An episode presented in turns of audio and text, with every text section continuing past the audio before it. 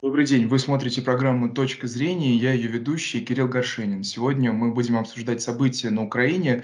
Дело в том, что вчера, 24 февраля, российский лидер Владимир Путин сообщил о начале военной спецоперации на территории Украины. Целью данной операции, как заявляют э, российские официальные источники, является денацификация Украины и военные удары производятся исключительно по объектам военной инфраструктуры, а по объектам социальным, культурным нет. В то же время Запад и Украина эти события называют объявлением войны и призывают к срочному завершению э, военных действий и выводу российских войск с территории Украины. Запад в целом отреагировал достаточно бурно на эти события. Уже э, президент Соединенных Штатов Джо Байден заявил о, анонсировал сокрушительные санкции против России. У нас сегодня в гостях директор Центра разработки глобальной политики Сергей Городников. Сергей Васильевич, здравствуйте. Спасибо большое, что согласились дать большое, что интервью. Сразу хотел бы к вам задать этот вопрос. Российская сторона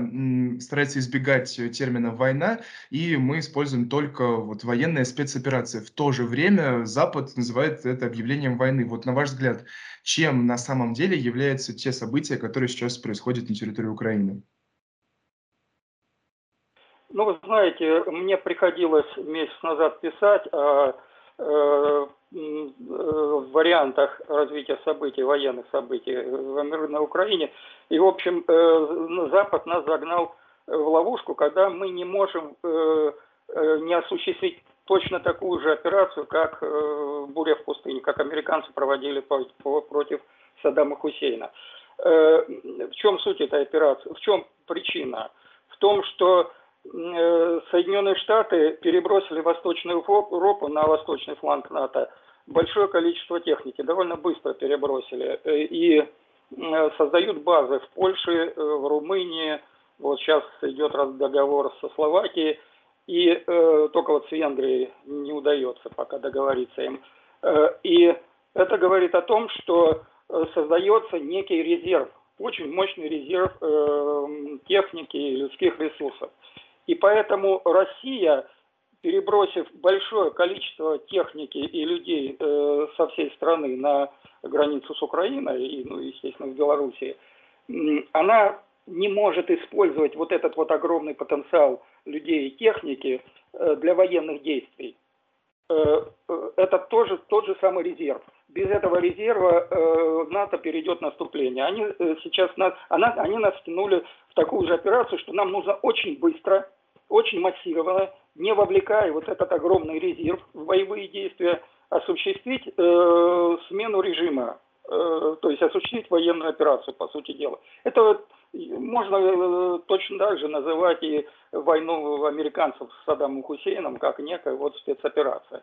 То есть э, мы повторяем логику ту же самую. Первый, в первую очередь это м, ракетный удар по, системам ПВО, э, средствам управления, по штабам.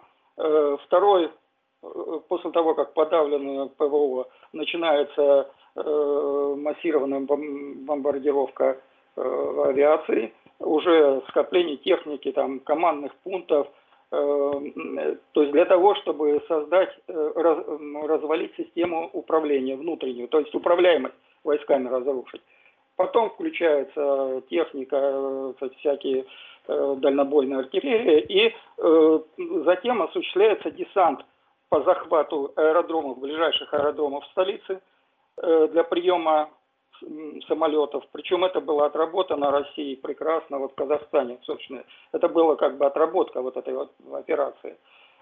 Переброска, когда в Алмату, потом опять забирают. То есть вот этими 76 у нас Ил или сколько там, 72 Ил-76 перебрасывали, массированная переброска войск, и затем, э, используя эти плацдармы, десант по захвату правительственного квартала и установление зеленой зоны.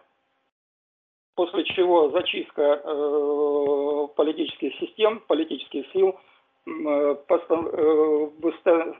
поставит ну, как бы нужно будет поставить на какое-то время, на несколько месяцев, какую-то переходную фигуру, более-менее засвеченную, более-менее легитимную, политическом пространстве. Она должна объявить через некоторое время президентские парламентские выборы, а до этого провести некую э, чистку политического пространства зачистку политического пространства. То есть вот, э, собственно, вся э, как бы, логика этой операции. То есть можно называть это спецоперацией, можно называть это войной, но э, от этого суть не меняется.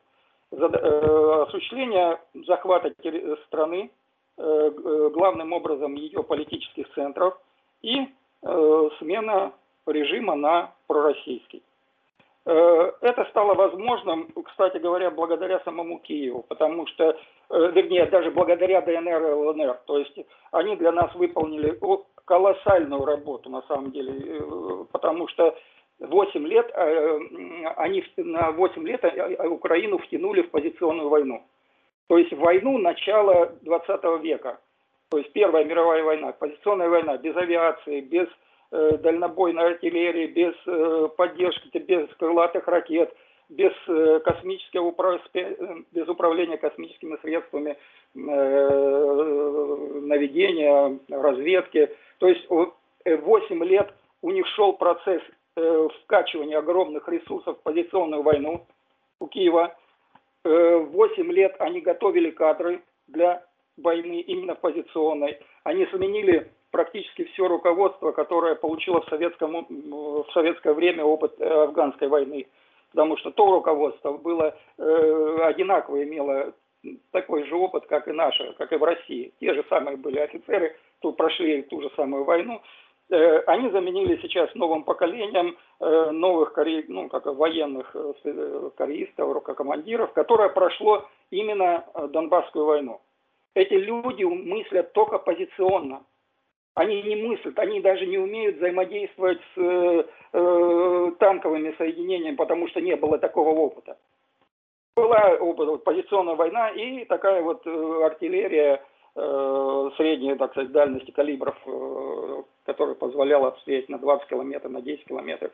Вот э, все. И это, э, это привело к тому, что они э, опустились от советского опыта, их армия опустилась до уровня, их не только армия, их э, мышление генерального штаба, который планировал все время эти операции, и мышление э, политиков, которые представляли, что война с Россией будет тоже такая позиционная. Пойдет огромная волна, э, так сказать, э, этих людей, э, там за ними танки, Э, артиллерия, и вот они будут э, стрелять. Вот, и они посчитали, что у них там 260 тысяч да, солдат. У нас в России тоже ну, не намного больше у границ с Украиной. Вот, ну, они могут там поставить там больше 260. И они считали, что в принципе это вот сопоставимо, они могут э, сопротивляться. А здесь им нарезали войну 21 века, которую Россия втянулась в Грузии, то есть Грузии Россия стала второй войной в мире, которая применила высокоточное оружие. Тогда это был шок для Запада, потому что их корреспонденты ринулись в Грузию для того, чтобы снимать разрушения, что вот сейчас начнутся бомбардировки кварталов, э, э, кстати, а оказалось, что э, высокоточное оружие стало Россия использовать, там практически не было разрушения гражданских объектов. Разрушались аэродромы, Э, средства связи, командные пункты.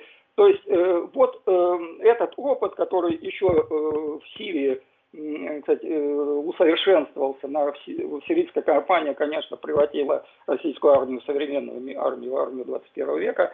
И вот этот опыт позволил проводить совершенно новую, непонятную для Киева операцию. И если Саддама Хусейна там захватывали Соединенные Штаты 62 дня, то сейчас уже Запад говорит, что осталось там, ну, спора от 72 часов до 96 часов, когда Киев э, падет. То есть я хочу сказать, что с точки зрения, как они называют, спецоперация, война, э, результат э, э, очень впечатляющий, очень, э, ну, я бы сказал, что заставляющий весь мир задуматься, что появилась вторая страна, которая может воевать совершенно э, кстати, ну, современным способом, который, этого опыта нет ни у Китая, ни у европейской никакой страны такого опыта, понимаете? То есть э, э, я думаю, что вот это, как ее там, спецоперация «Война», она сейчас изменит и Россию саму, и весь мир, то есть отношение к миру, в мире к России и в этом смысле э, мне совершенно, наверное, не важно, как, как называть это, э, кстати, mm-hmm. это ну, политическое да, решение.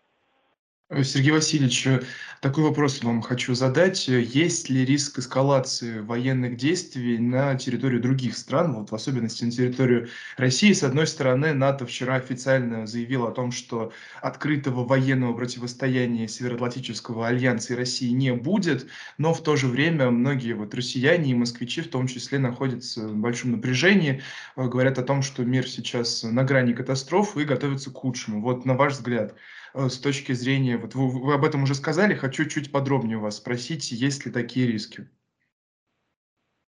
Я э, не вижу этих рисков. Вот э, американцы смотрели, потому что, ну, Запад это, знаете, абстрактное понятие. Есть э, Соединенные Штаты, Центр управления. Э, американцы смотрели, изучали внимательно, как мы будем действовать. Понимаете? То есть, в принципе, были несколько вариантов. Вот они напичкали, привозили, вы знаете, там же Э, сотни-полторы они, по-моему, самолетов э, прислали в течение месяца с эм, э, всякими турами, там, ПЗРК, насыщали армию, украинскую армию средствами борьбы с танками и с вертолетами. То есть э, они рассчитывали, по-видимому, тоже, что война перейдет в какую-то позиционную форму. То есть появятся вот эти вот колонны огромные, перейдут, так сказать, фронтом Э, колоссальным, и начнется вот эта вот позиционная война. Они, собственно, и готовили, по-видимому, эм, э, вот их инструкторы готовили к этому. Э, сейчас они увидели, что операция пошла другим планом, планом Б для них. И этот план, я думаю, заставит их держаться в стороне от этого конфликта, потому что резервы сохранены Собственно, сейчас задача будет э, после смены власти в Киеве просто перенести вот эти вот резервы, перенести на границу западнее, ну, то есть на, на западную, куда-то в западную Украину.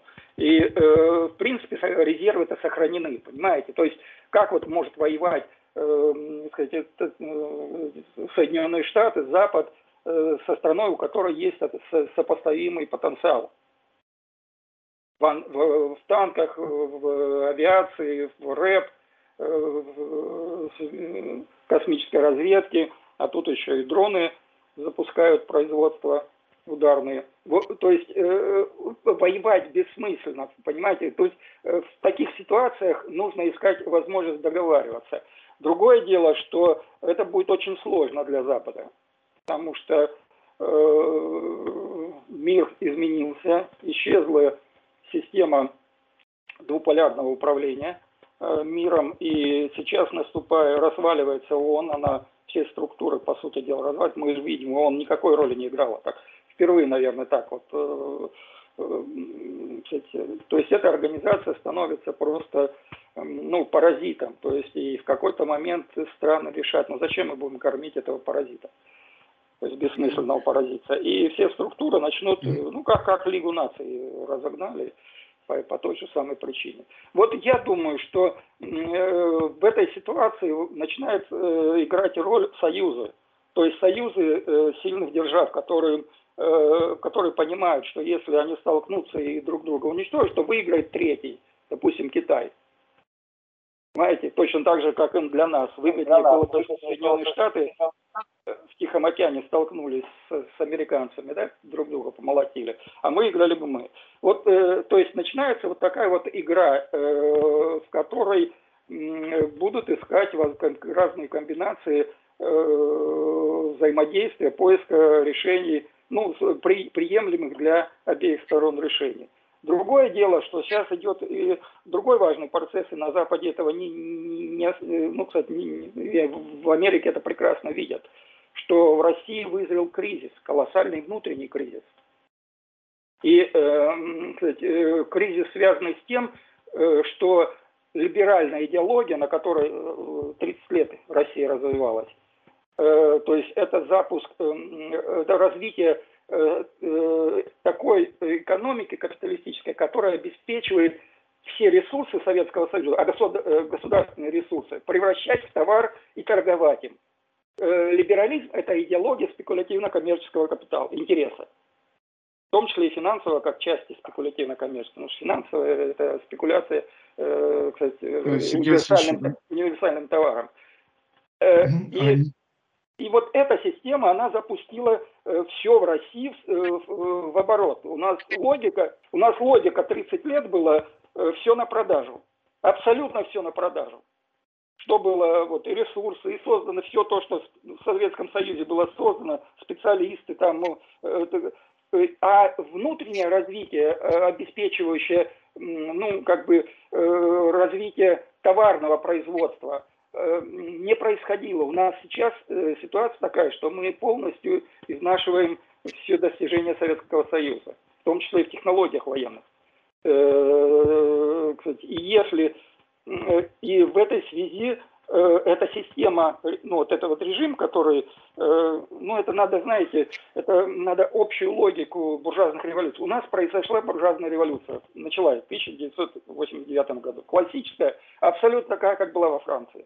Ну, только во Франции 200 лет назад ровно. Это как, как по, по Гегелю, да.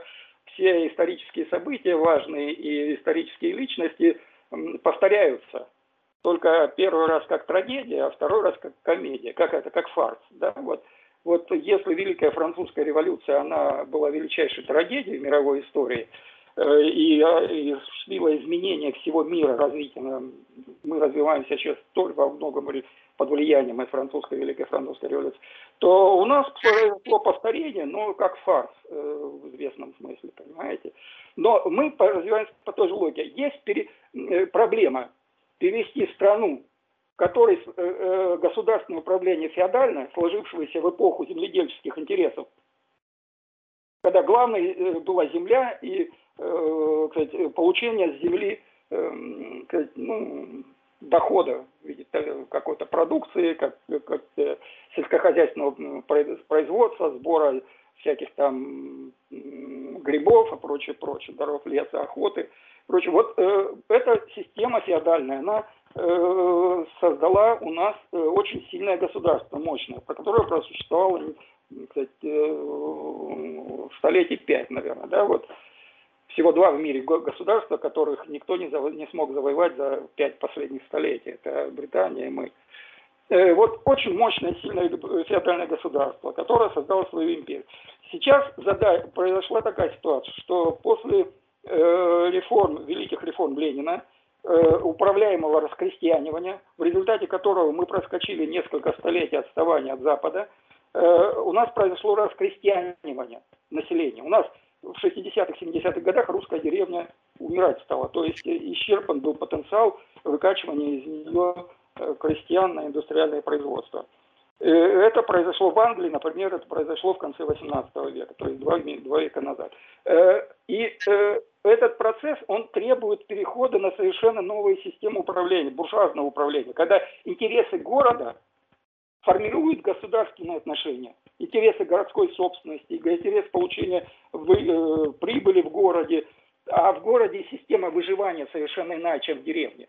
В деревне ты можешь выжить, э, изолировавшись, вот просто собирая плоды там Э, леса и там делая урожай, и ты выживаешь в принципе. В городе человек не может выжить э, таким образом, он должен что-то предлагать на рынок. То есть в городе господствуют интересы э, э, рыночного товара денежного обмена или товар-товарного обмена. То есть э, он должен что-то предложить для того, чтобы получить пищу для выживания.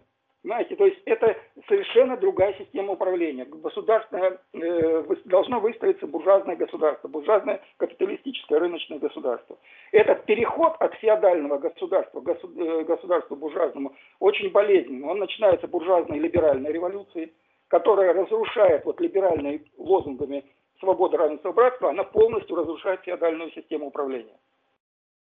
Э, в результате начинается становление новой, новых форм э, управления. То есть, ну, мы знаем, как там, как э, это было сначала там Робеспьер, это террор левого такого толка, потом начинают, его свергают заговорщики, которые на, нахватали, наворовали собственности превратились в новых собственников, олигархи, Они у нас это было вот переворот в 93 году, а у них это был термидорианский переворот э, в 1794 году. Э, э, потом устанавливается у них директория, у нас это вот семи банкирщина, олигархи окружили Ельцина.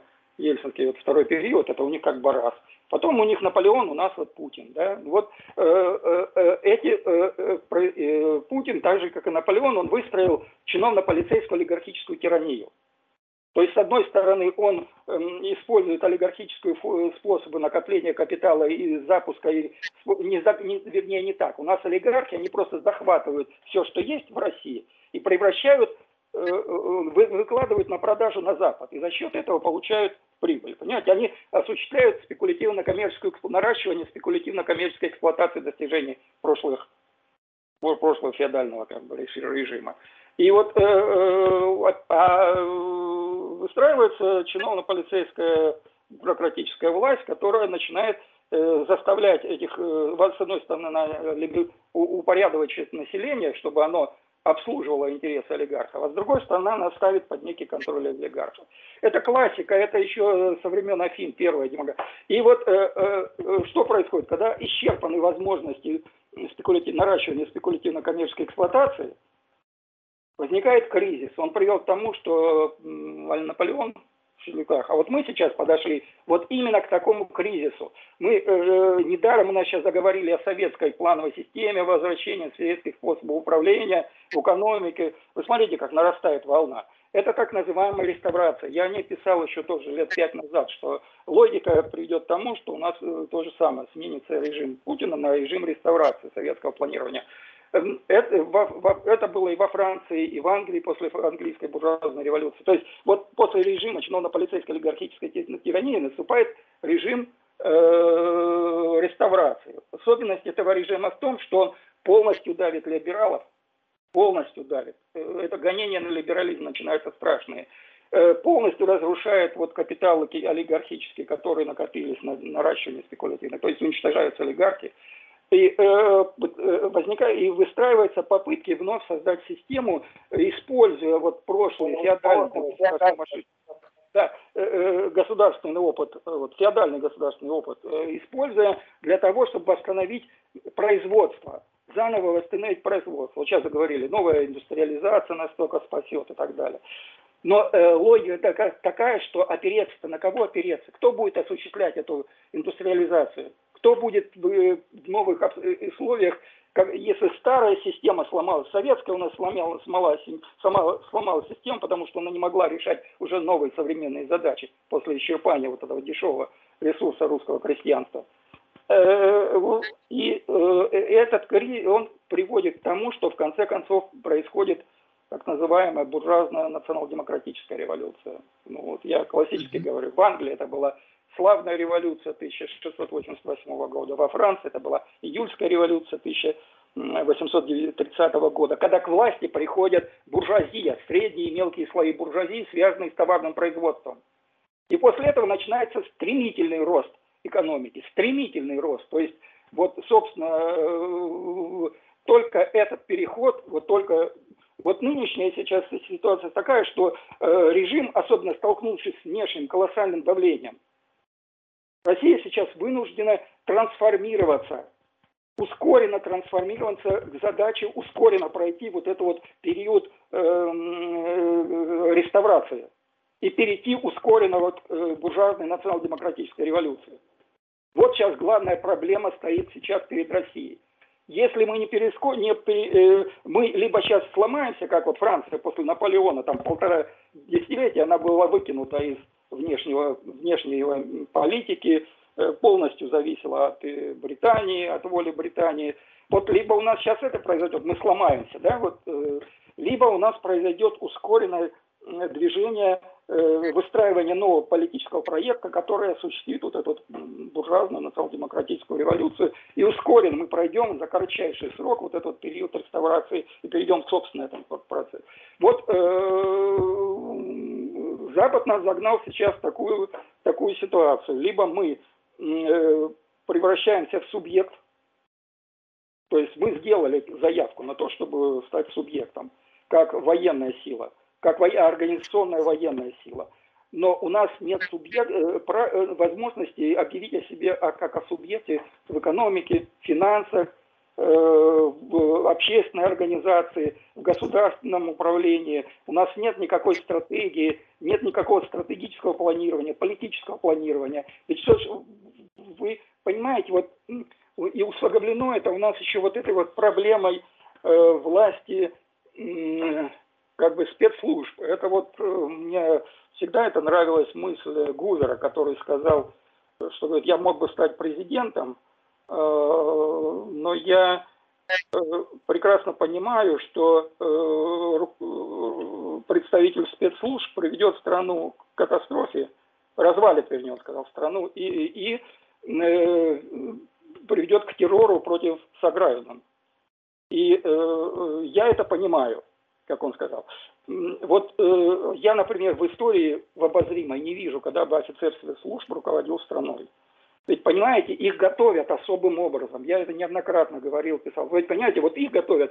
Вот, собственно, как управлять людьми. Вот как спец... представитель спецслужб управлять людьми. Подкуп, шантаж, э, вербовка, э, разводки, Э, убийства, э, как, как ну, для наказания и так далее. То есть это тактические способы управления людьми.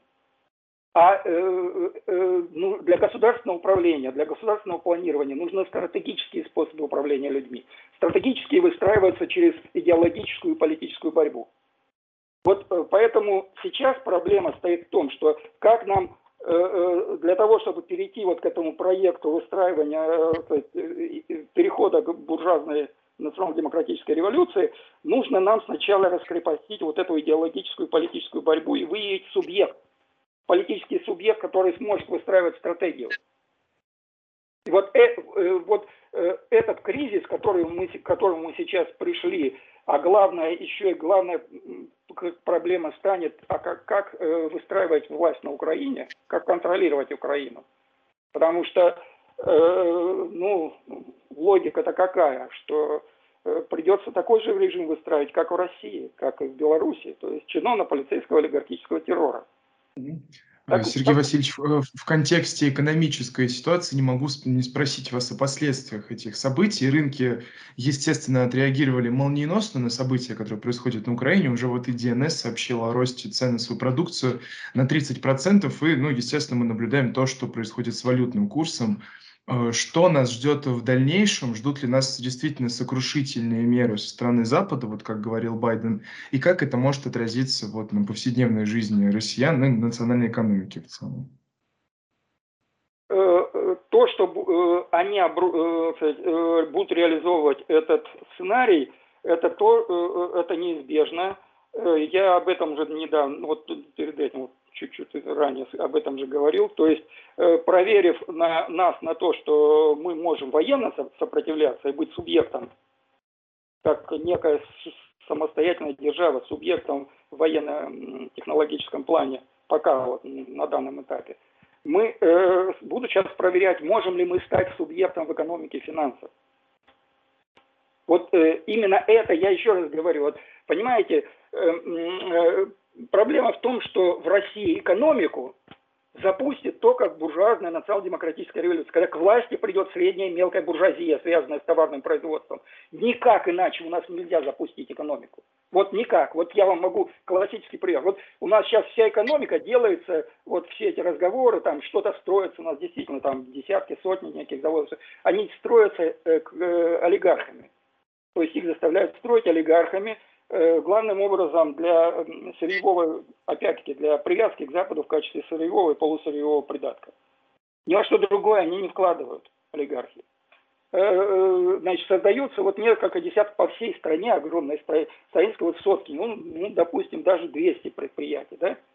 Вот сейчас строят там Амурский газоперерабатывающий завод, Амурский газохимический завод, там, Звезда, Э, кстати, э, в Приморье и так далее, так далее. Вот э, как бы некие крупные проекты. Они могут сейчас бросать вот эти вот сотни миллиардов рублей в такие вот именно крупные проекты.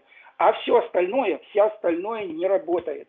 Все остальное превращается в источник налогового пресса. То есть у нас то, что связано с так называемой средней мелкой буржуазией, она прессуется, с него вытягиваются налоги всячески, и э, собираются эти налоги в какую-то кубышку, называемую у нас бюджетом. Из этой кубышки своим олигархам, вот этим вот олигархам раздается для того, чтобы они могли создавать вот эти вот крупные проекты.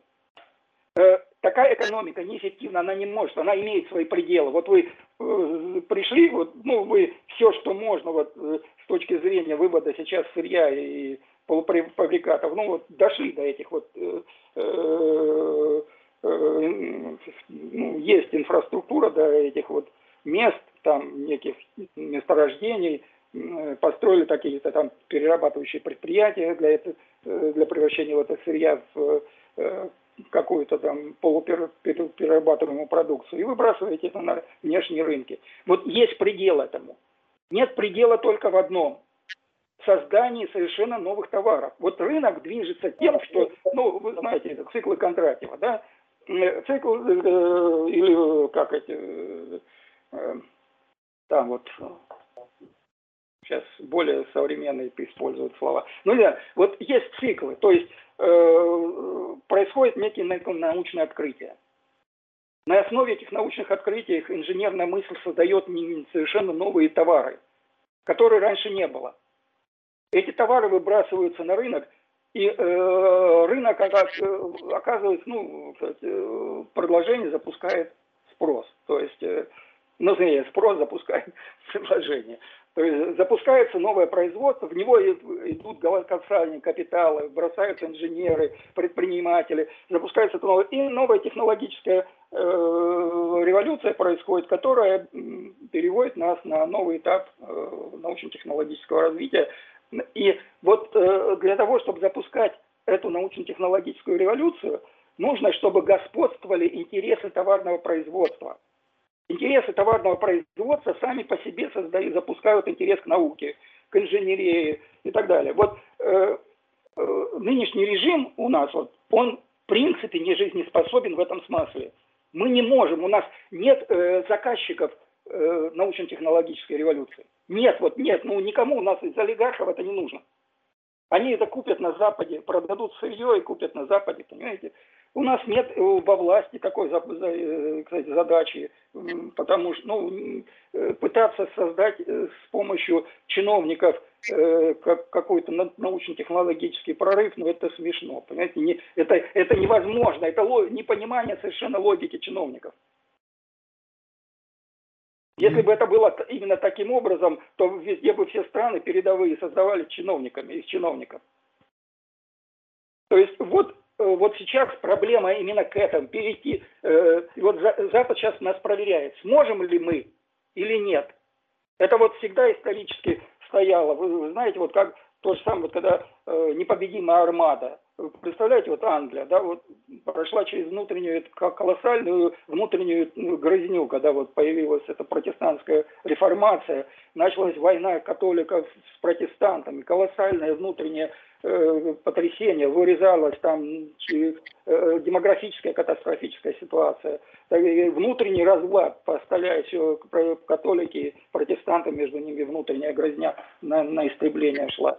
Вот, и вот в этой Англии, да, и вот э, при Елизавете там, э, и еще тут э, конфликт у нее возник с Испанией, которую пытался использовать Папа Римский для того, чтобы опять вернуть католиков к власти в Англии. И э, вот эта вот непобедимая армада, огромная, кстати, колониальная империя, мировая колониальная империя со всеми этими ресурсами империи – с э, передовым флотом, и вдруг направляется для завоевания Англии, понимаете? То есть, э, э, как удалось обстоять Англии? То, что королева обратилась именно вот к, низам. Она призвала пиратов, мелких, то есть у Англии был, Англия не имела крупного флота, вот крупных кораблей. Она использовала небольшие лодки, там, небольшие технологии самые. И вот и оказалось, что дух поднятый вот людей снизу, поддержка колоссальная, даже этих пиратов, дрейков там и так далее, э, преодолела вот эту вот мощь технологическую, колоссальную технологическую мощь Испании. И не удалось Испании покорить Англию. Вот, вот э, в истории всегда так. Вот, или французская революция, Франция внутренне раздробленная, разрушенная, вокруг нее все враги. Все враги, понимаете, феодалы и Англия, которая стремится, чтобы не появился конкурент. Все. И вот кажется, ну все, страна все исчезает, все ее развалят. И вдруг она организуется, опирается на поднимает снизу самых талантливых военачальников, которые вообще из всех слоев. То есть поднимается вот дух этот э, колоссальной защиты Отечества, и выстраивается новая старшина, которая могла разгромить. И э, страна после этого организуется таким образом, что она способна перейти в наступление. Наполеон использовал этот ресурс, вот эта вот организация совершенно новой э, общества, армии, власти, для того, чтобы начать завоевание. Вот, у нас, вот э, понимаете, вот то же самое, вот я и пример То есть вот нас сейчас история проверяет, сможем ли мы выдержать, выстроиться, перестроиться внутренне таким образом, что создать самые передовые, опирающиеся на самые энергичные слои населения, на самые передовые идеологии, идеи, э, на самый передовой образ будущего, собрать, организовать людей, заразить этим идеалом нового будущего, общества будущего, организовать их политически, выстроить политически – под одну определенную идеологию, идеологию мобилизации. И таким образом осуществить вот этот прорыв выхода к, э, товарно, к экономике, построенной на развитии товарного производства. Вот если мы это сможем, мы выиграем.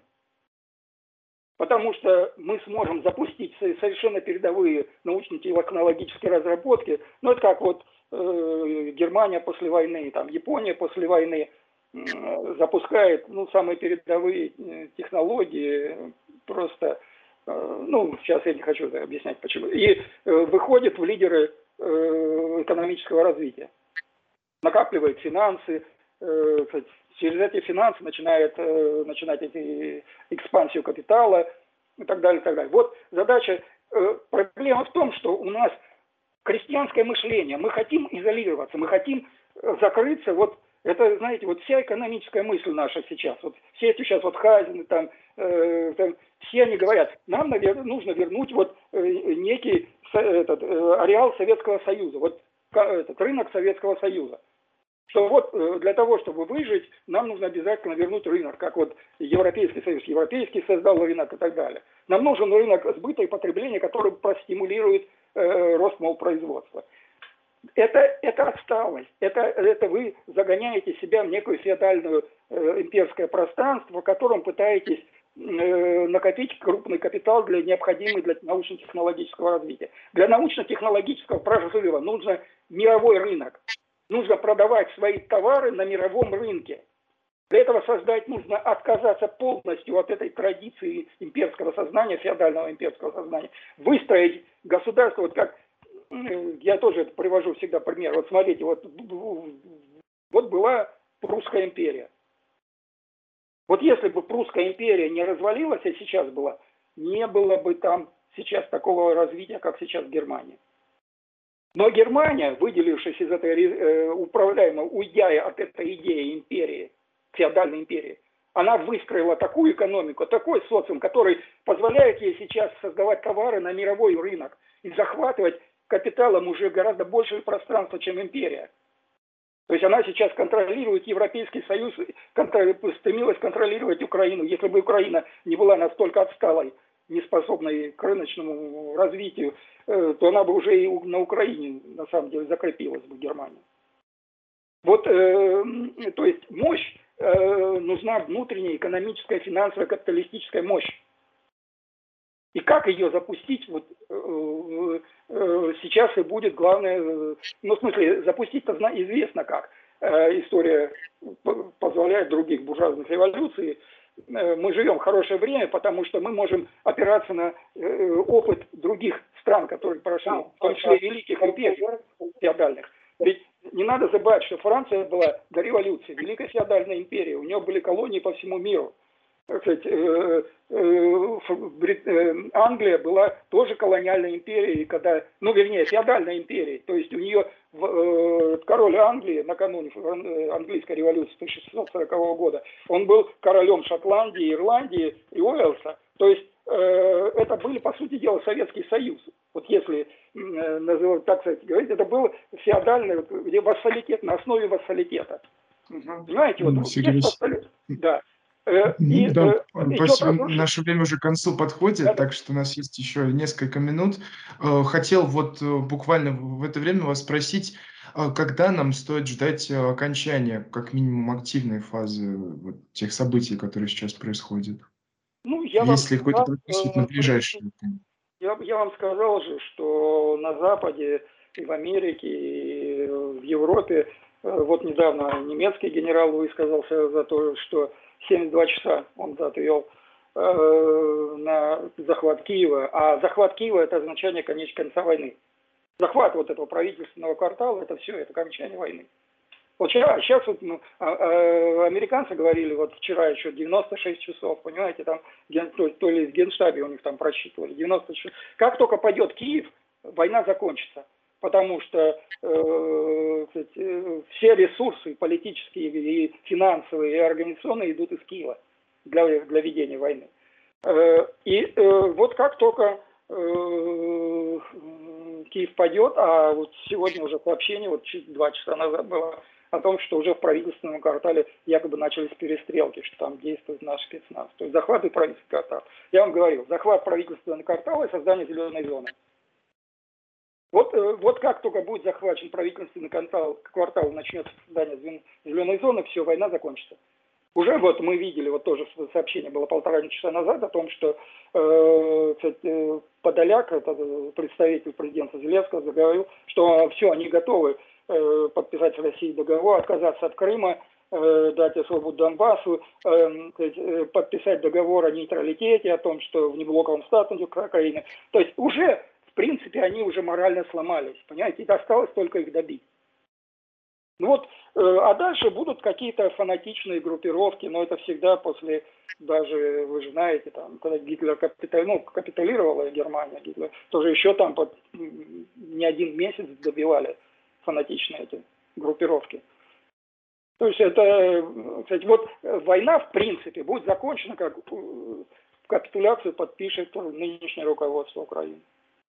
Угу, а это, угу. я думаю, что судя по тому, как развиваются события, это буквально в ближайшие дни будет. Что ж, будем следить за развитием событий. Это была программа «Точка зрения». Я ее ведущий Кирилл Горшенин. И сегодня мы беседовали с директором Центра разработки глобальной политики Сергеем Городниковым. Спасибо за просмотр.